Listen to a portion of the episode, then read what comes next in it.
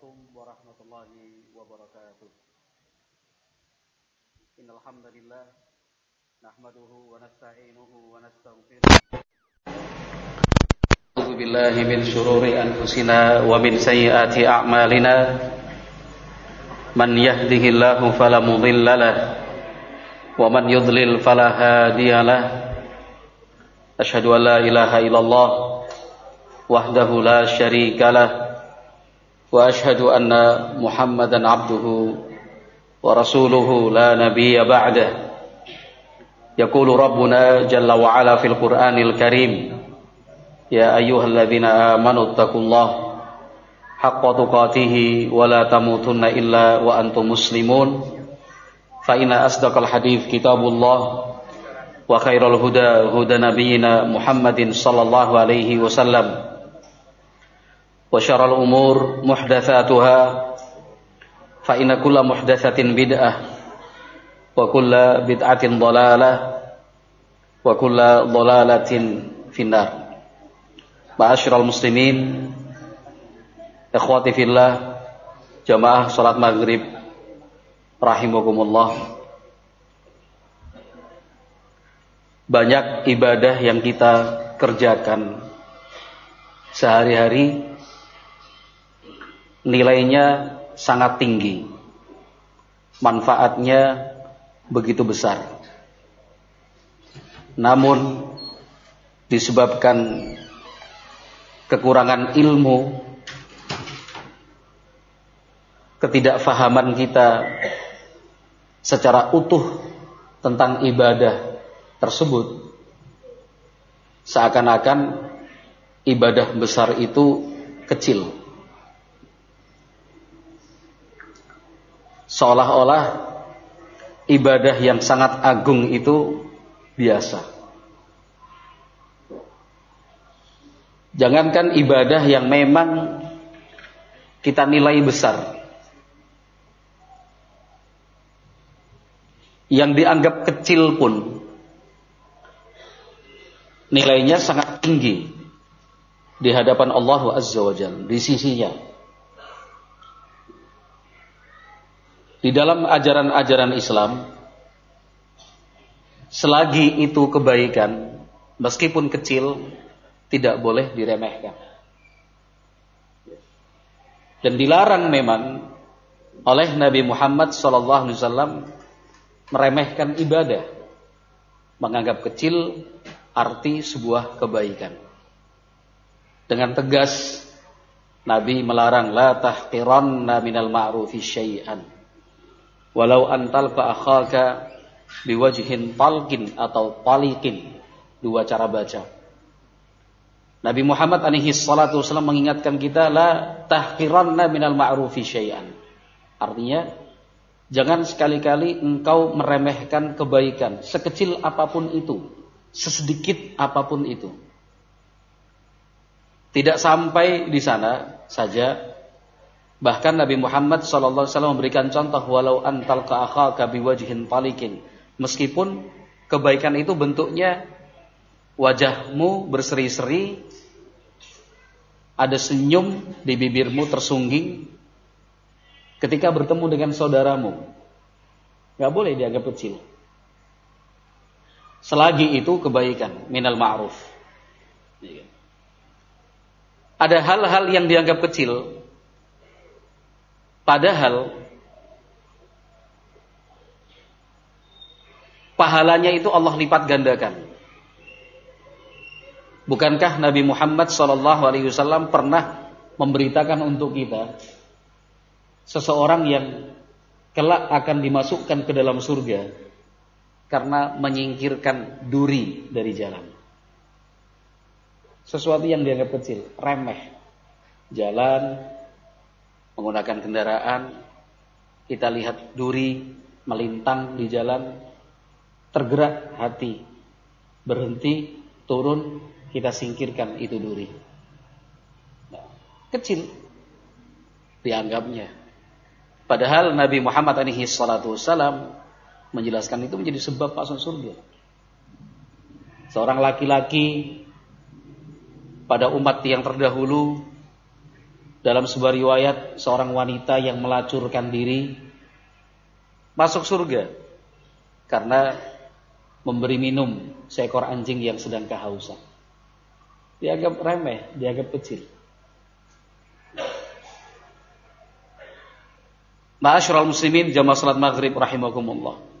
Itu hal-hal yang dianggap kecil. Nah, yang akan kita bicarakan ini hadis Nabi Shallallahu Alaihi Wasallam yang akan kita baca malam hari ini. Semua kita sepakat ibadahnya ibadah yang besar. Tapi cukup menyedihkan ketika ibadah-ibadah besar seperti ini kita anggap biasa. Hanya sebatas rutinitas. Cuma kegiatan yang kalau ditinggalkan rasanya bagaimana. Itu saja. Ini ibadah besar. Rasulullah Shallallahu Alaihi Wasallam di dalam hadis yang diriwayatkan Imam Muslim rahimahullah dari sahabat Abu Hurairah radhiyallahu anhu mengatakan as-salawatul khamsu wal jum'atu ilal jum'ati wa Ramadan ila Ramadan mukaffiratun lima bainahunna majtunibatil kabairu Nabi Muhammad alaihi salatu wasallam menjelaskan salat lima waktu antara satu dengan yang lain. Salat Jumat sampai salat Jumat minggu berikutnya bulan Ramadan tahun ini bersambung ke Ramadan tahun depan. Demikian juga merupakan sambungan dari Ramadan tahun lalu. Jika dikerjakan dengan benar, ikhlas, sesuai dengan aturan yang sudah dibuat oleh Nabi Muhammad sallallahu alaihi wasallam dalam hadis-hadisnya yang sahih, mukaffiratun lima bainahunna. Salah satu fungsinya adalah menggugurkan, menghapus dosa-dosa yang dilakukan antara ibadah satu dengan ibadah lain seperti tersebut tadi. Tapi dengan syarat majutuni batil kabair. Selama dosa-dosa besar itu dijauhi dan ditinggalkan. Itu salah satu penafsirannya. Rawahu Muslim hadis riwayat Muslim. Salat lima waktu. Rukun Islam yang kedua. Ibadah besar. Sangat agung. Salat lima waktu. Merupakan solusi dan jalan keluar untuk sekian banyak problematika kehidupan yang sampai sekarang membuat kita pusing, membuat kita berat berpikir.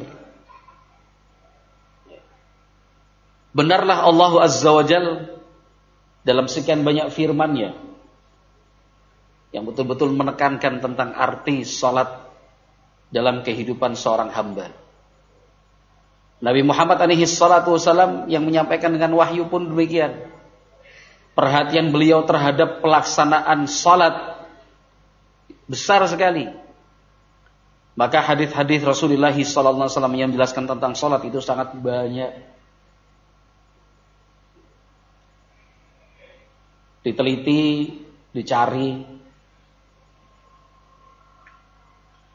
akhirnya ditemukan juga salah satu faktor dan sebuah sebab munculnya kasus-kasus kenakalan di kalangan remaja. Bahkan kenakalan di kalangan anak-anak. Remaja secara umum, anak-anak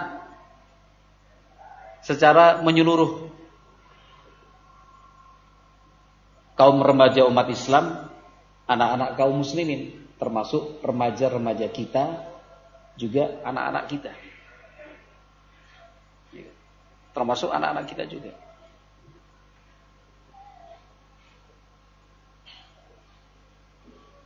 Sekedar bercerita saja bahwa beberapa waktu yang lalu, ya tepatnya dua minggu yang lalu lah, ada pertemuan sejumlah asatidah kita, ustaz-ustaz kita membahas, meneliti, evaluasi. Ya. Nah, salah satu poin dari sekian banyak yang direkomendasikan adalah pentingnya kita menghidupkan kembali tentang pembelajaran sholat. Tentang pembelajaran sholat. Itu langkah paling efektif, langkah preventif berjaga-jaga meminimalkan kasus-kasus pada remaja maupun anak-anak. Itu hasil rekomendasi, artinya dibahas, dicari, temukan apa sih sebabnya anak-anak kita, apa sih sebabnya remaja-remaja kita begini dan begitu. Ternyata ini yang paling mendasar bahkan. Karena tegas di dalam Al-Quran Allah Azza wa Jal berfirman, Inna salata tanha anil fahsyai wal munkar. Jelas sekali. Inna salat sesungguhnya salat itu tanha bisa mencegah. Bisa mencegah anil fahsyai wal munkar dari perbuatan fahsya, keji dan perbuatan munkar. Ayatnya jelas, pendek, ringkas.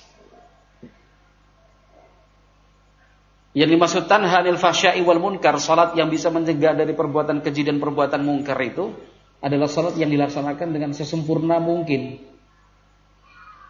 Niatnya harus ikhlas lillahi taala. Tata cara pelaksanaannya sesuai benar dengan syariat Nabi Muhammad sallallahu alaihi wasallam. Diingat-ingat kembali rukun salat ada berapa? Sebelum itu syarat-syarat sahnya salat harus dibahas dan dimengerti dengan baik.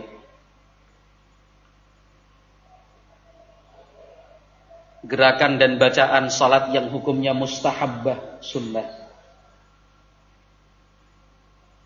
Hal-hal yang membatalkan salat atau mengurangi nilai maupun kadar salat. Bahkan bukan cuma salat lima waktu, salat-salat sunnah, rawatib, qabliyah maupun ba'diyah Salat witir juga termasuk di dalamnya. Itu sebenarnya tanha anil fahsya'i wal munkar. Ketika permasalahan salat itu kurang diperhatikan, itu pasti sebanding lurus dengan kasus. Semakin banyak kasus terjadi, itu menunjukkan salatnya tidak baik. Sebaliknya, kalau pelaksanaan salatnya sudah bagus, bisa dipastikan kasus-kasus itu berkurang drastis. Maka perlu kita membahas dan mengkaji lebih giat lagi tentang ta'zim qadris salah. Ya, ya.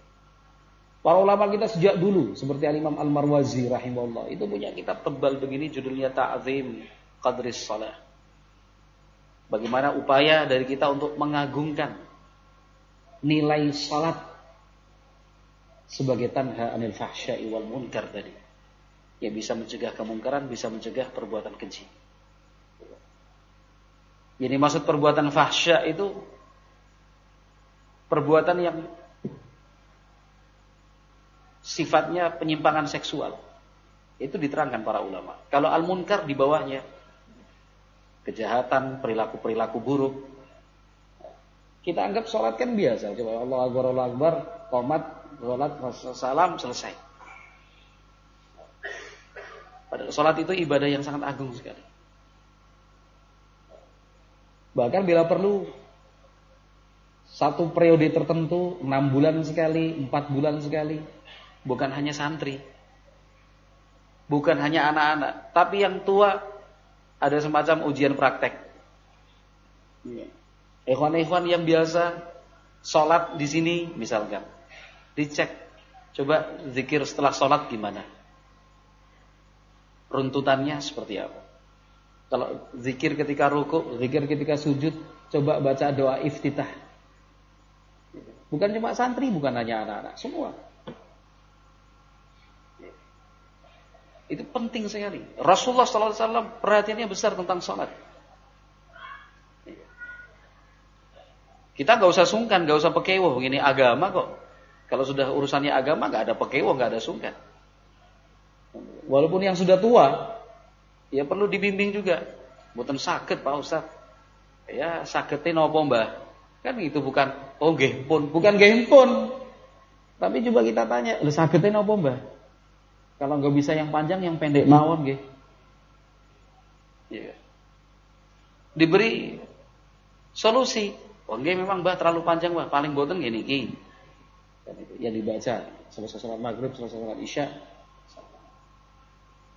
Selesai sholat wajib, yang sholat-sholat sunnah rawatib. Dari kecil anak-anak dibiasakan, jangan keluar dulu, jangan main-main dulu. Main boleh tapi nanti. Lari-lari silahkan, tapi sebentar. Bukan sekarang.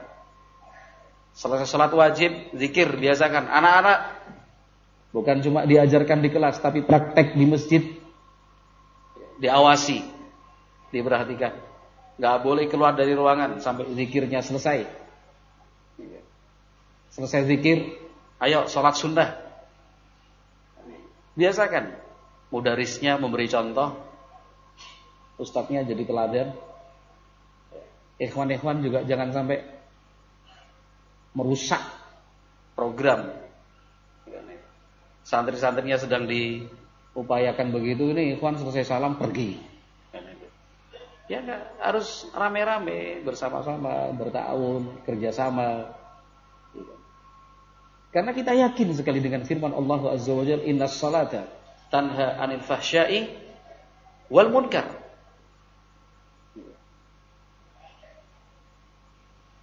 jadi ta'zim qadri salah upaya kita untuk mengagungkan nilai dan kedudukan sholat itu harus terus diperbaiki dan ditingkatkan.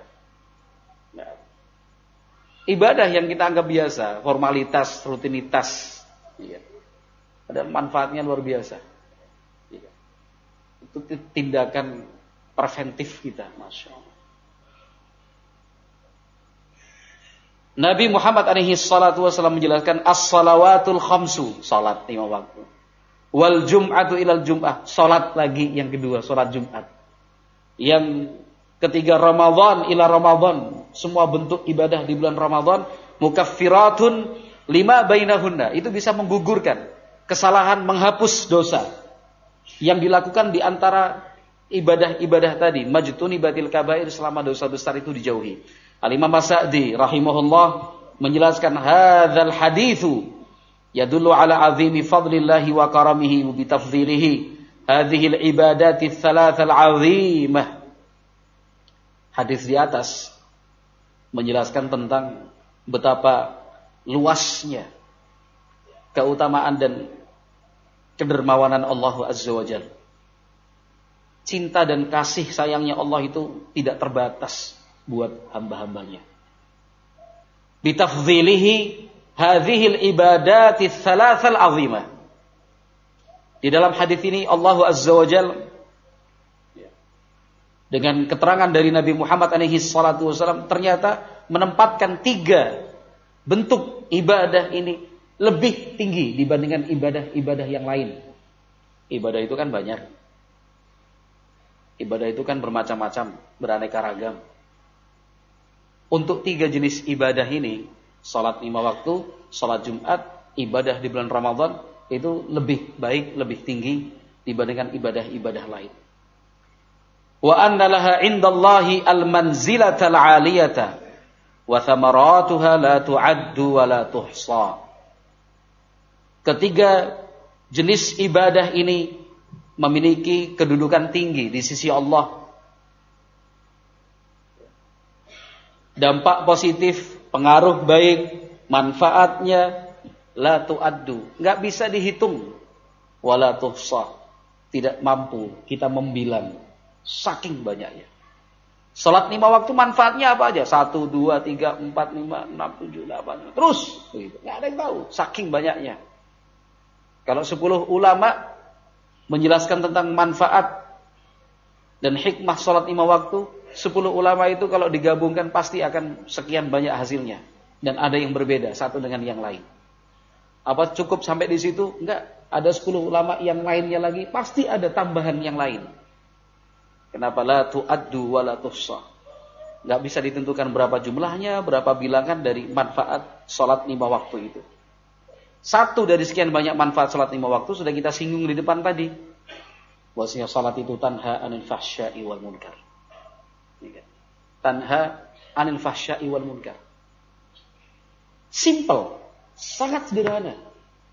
Kita mempelajari sebuah kasus Kok kasusnya ini, kasusnya ini, kasus itu. Yang kita bicarakan remaja secara umum, anak-anak juga semuanya tanpa terkecuali. Remaja umat Islam, anak-anak umat Islam, termasuk anak-anak kita dan remaja kita. Kita berbicara secara global umat Islam. Gitu. Yang sana anak-anak kasus narkoba, yang di sana kekerasan, ya, yang di sana vandalisme, yang di sini apa minuman keras, di sana pergaulan bebas, pencurian, perampokan, durhaka kepada orang tua, iya. sampai dibilang sampah masyarakat. Kasus-kasus kejahatan dan perilaku buruk pada anak maupun remaja itu meningkat drastis. Meningkat drastis. Bahkan terjadi pula pada sebagian anak dan remaja yang tidak terpikir oleh kita sama sekali sebelumnya. Kok bisa ya? Kok bisa ya? Anaknya kan baik-baik aja.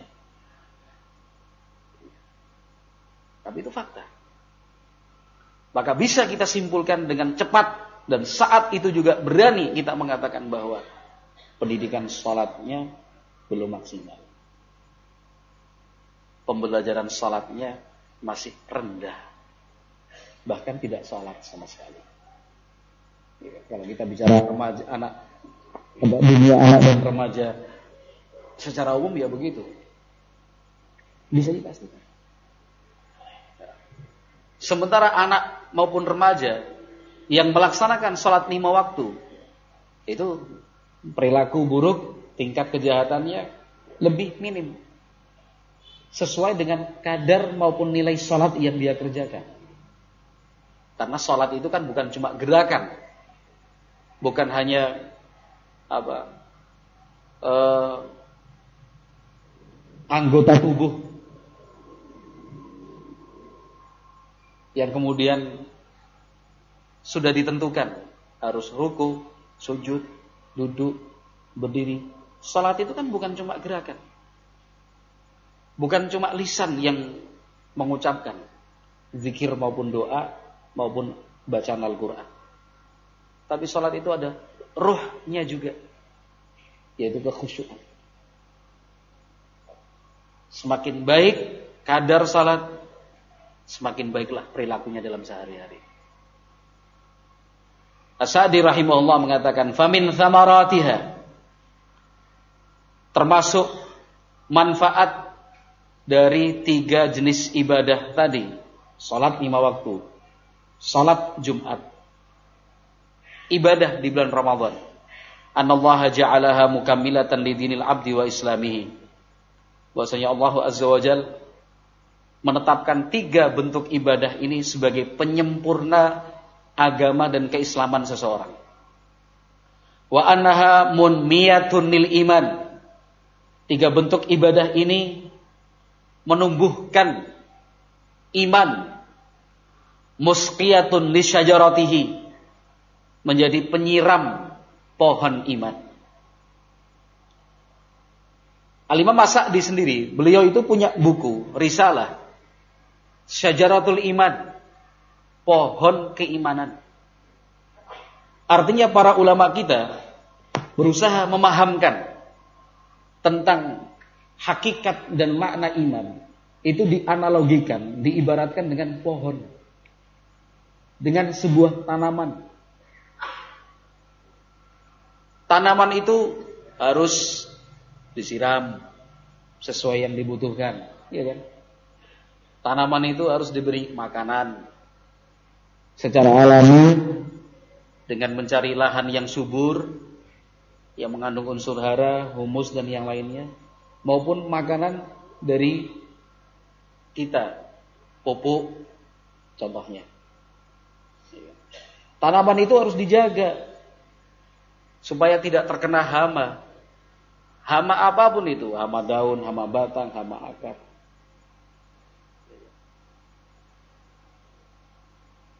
Dibuatkan rumah-rumahan, misalkan. Diberi jaring, contoh yang lain. Karena ayam itu juga bisa mengganggu tanaman, iya kan? Kasih jaring, biar ayam tetangga nggak makan. Biar kambing tetangga nggak masuk, kemudian apa menghabiskan daun dari tumbuhan yang sudah kita tanam. Harus dijaga seperti itu. Supaya bisa berbuah. Kalau jarang disiram mati. Kok diharapkan buahnya? Hidup aja enggak kok. Jarang diberi pupuk. Ya enggak tumbuh-tumbuh. Untet dia. Enggak tinggi-tinggi. Gini, Gak bisa. Seperti itu juga. Nah, ulama itu memberikan keterangan yang dinamakan iman itu ibarat pohon. Ibarat pohon.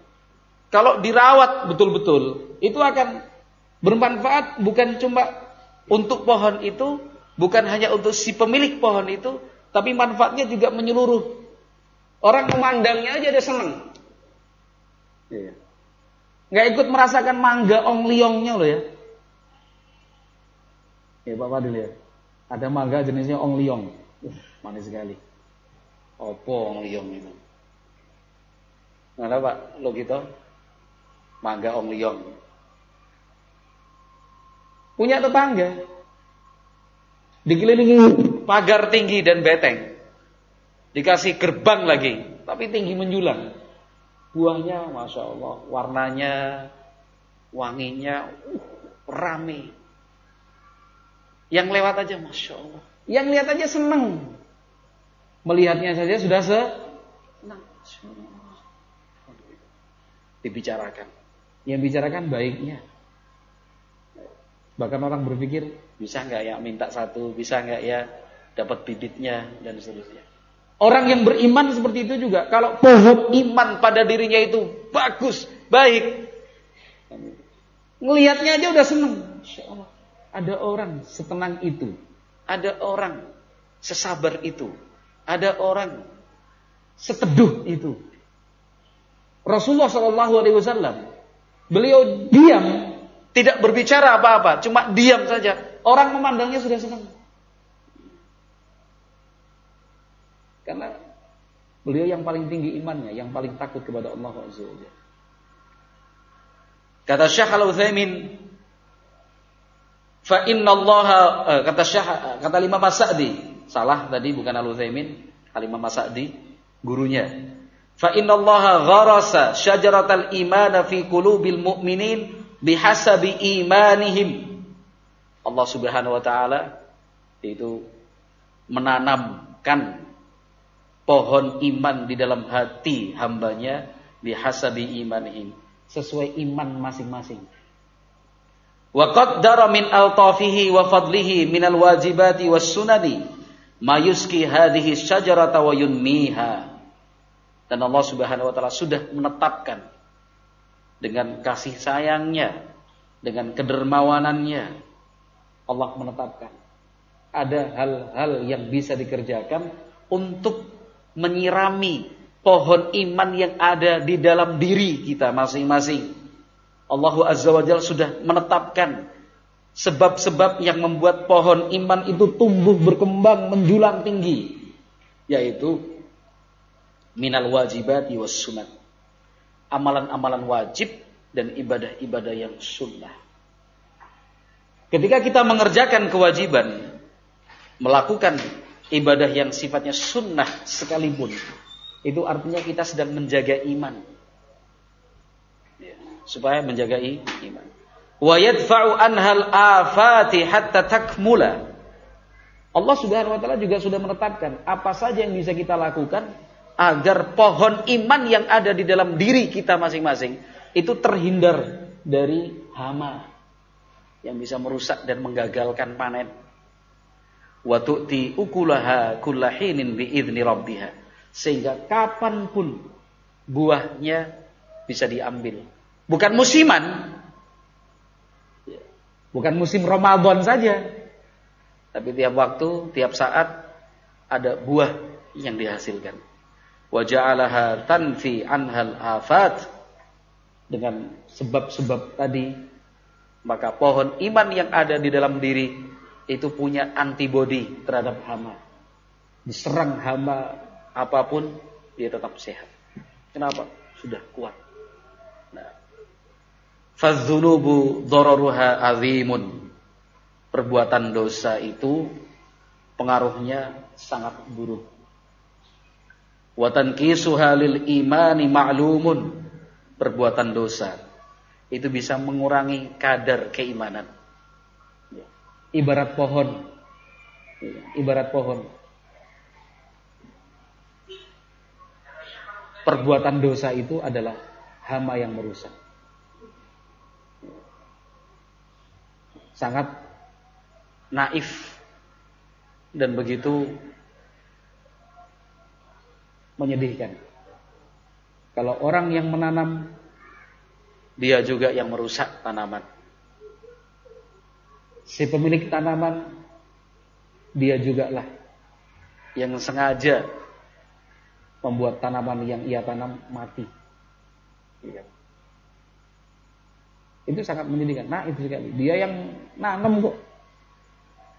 Dia sendiri yang membakar sampah di sampingnya. Akhirnya daun-daunnya kering, terbakar ya, akarnya rusak. Seperti itu juga pohon iman di dalam diri. Dosa yang kita perbuat, kesalahan yang kita lakukan, itu bisa merusak pohon iman. Fahadhil faraidu thalathu idza tajannaba al-'abdu kaba'ira adh-dhunubi ghafarallahu biha saghaira wal khati'at. Nah, tiga bentuk ibadah di atas yang sama-sama wajib hukumnya, salat lima waktu, salat Jumat dan puasa di bulan Ramadan serta ibadah yang lain. Apabila seorang hamba menjauhi dosa-dosa besar, maka Allah akan ampuni dosa-dosa kecil dan kesalahan-kesalahan ringannya. Wahia min a'zami ma yadkhulu fi ta'ala. Dan ini masuk dalam firman Allah Azza wa Innal hasanat yudhibna sayyiat. Sesungguhnya perbuatan baik itu bisa menghilangkan perbuatan-perbuatan jelek. Salat itu kan perbuatan baik. Kalau dikerjakan akan menghapus perbuatan buruk. Salat lima waktu, salat Jumat, puasa di bulan Ramadan juga sama. Itu hasanah, perbuatan baik. Kalau dikerjakan akan menghapus kesalahan. Innal hasanat yudhibna sayyiat. Kama anna Allah ja'ala min lutfihi tajannubal kaba'iri sababan litakfiris saghair. Sebagaimana Allah Azza wa karena sayang dan cintanya kepada hamba telah menetapkan menjauhi dosa besar menjadi sebab dosa-dosa kecil itu diampuni. Qala ta'ala Allah berfirman surat An-Nisa ayat 31, "In tajtanibu ma tunhauna anhu nukaffir ankum sayyi'atikum wa nudkhilkum mudkhalan karima." Artinya, kalau kalian menjauhi dosa-dosa besar yang kalian dilarang, akan kami gugurkan kesalahan-kesalahanmu. Tidak berbuat dosa besar saja, tidak berbuat dosa besar. Itu sudah jadi sebab dosa-dosa kecil itu Allah ampuni. Apalagi kalau berbuat baik, bisa dipahami nggak? Kan itu. Ini dosa besar, ini dosa kecil. Kalau pembahasan yang pertama tadi, untuk menghapuskan dosa-dosa kecil, kita harus berbuat baik. Kan begitu. Ketika kita berbuat baik, kita beramal soleh, kita beribadah, dosa-dosa kecil tadi Allah ampuni. Ternyata ada lagi bentuk kasih sayang Allah yang lebih luas dari itu. Kita tidak berbuat baik, kita tidak beribadah, kita tidak beramal soleh. Sebagaimana poin yang pertama. Tapi tidak, namun kita tidak melakukan dosa besar. Itu sudah cukup menjadi sebab dosa kecil tadi itu diampuni. Itu maha sayangnya Allah kepada hambanya. Tadi itu. Gak ada amalan soleh yang dia perbuat misal hari ini. Apa sih amalan soleh yang dia kerjakan? Biasa-biasa aja misalnya. Tapi hari itu dia jauhi dosa besar. Itu sababan ditakfiriz dzunub. Amal kabairu fala buddalaha min taubah. Kalau dosa besar ya nggak bisa. Mau nggak mau harus taubat. Wa ulima min hadzal hadis dari hadis ini bisa kita simpulkan. Anakulama nassa anakullu anakulla nassin jaa fihi takfiru ba'dil a'mali salihati lis-sayyi'at fa innamal muradu bihi as-saghair. Dari hadis ini bisa kita simpulkan bahwa semua dalil yang menjelaskan bahwa dosa itu Allah ampuni karena perbuatan baik artinya dosa-dosa kecil yang Allah ampuni liana hadhil ibadatil kibar karena ibadah-ibadah agung seperti ini idza kanat la tukaffir bihal la tukaffar bihal kabair fa kaifa bimadunaha kalau tidak bisa menggugurkan dosa-dosa besar terus bagaimana yang lain wal haditsu sarihun fi anna dzunuba kismani hadis ini tegas menjelaskan untuk kita bahwa dosa itu ada dua macam. Kabair wa dosa besar dan dosa kecil.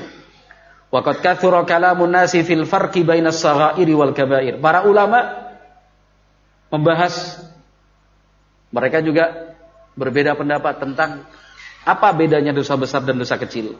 Wa ahsanu makila, tapi kata Al-Imam Sa'di, pendapat yang paling baik anal kabirata bahwasanya dosa besar itu ma rutiba alaihi haddun fid dunya. Jadi maksud dosa besar itu dosa yang ditetapkan hukum had di dunia. Potong tangan, cambuk, kisos, ya kan? Itu dosa besar. Au tawa'ada au tuw'ida alaihi bil akhirah. Atau diancam dengan siksaan di akhirat. Ya kan? Au sahibuhu atau pelakunya dilaknat. La'anallah, Allah melaknat. Misalkan orang yang makan riba, yang menerimanya, yang mencatatnya sebagai saksinya. Itu kan Nabi Muhammad jelaskan dilaknat. Oh berarti dosa riba itu dosa besar. Aurut tiba alaihi ghadabun wa nahwuhu atau disebutkan di sana Allah murka. Itu dosa besar. Wasaghairu ma ada dalika. Adapun dosa kecil di bawah itu. Au yuqalu al-kabairu ma kana tahrimuhu tahrimal maqasid. Ada juga ulama yang berpendapat beda antara dosa besar dan dosa kecil. Dosa besar itu maka tahrimuhu tahrimal maqasid. Yang bentuk pengharamannya adalah pengharaman inti. Wasaghairu ma hurrima tahrim al-wasail. Dosa kecil itu yang diharamkan karena dia jadi perantara. Fal wasail contohnya kan nadratil muharramati ma'al khalwati bil ajnabiyah. Misalkan memandang wanita yang bukan mahramnya atau berdua-duaan dengan wanita yang bukan mahramnya, pacaran misalkan. Ya. Itu dosa kecil selama tidak melakukan dosa besar. Bukan kemudian Allah ternyata dosa cilik loh. Jangan. Oh ternyata bukan termasuk dosa besar. Apa-apa ini. Bukan. Karena yang namanya dosa besar itu mulainya dari dosa ke kecil. Dan dosa kecil itu bisa menjadi dosa besar karena menganggap enteng dan menganggap remeh dosa kecil itu. Wal kabiratu nafsu zina. Sementara dosa besar ya perbuatan zina. Wa karibal fadli ma'ariban nasi'ah wa nahwi dzalika wallahu alam. Demikian juga riba seperti riba fadl dan riba nasi'ah atau yang semisalnya wallahu alam bisawab. Kita cukupkan sekian semoga bermanfaat. Subhanakallahumma wa bihamdika Asyhadu an la ilaha illa anta astaghfiruka wa atubu ilaik. Assalamualaikum warahmatullahi wabarakatuh.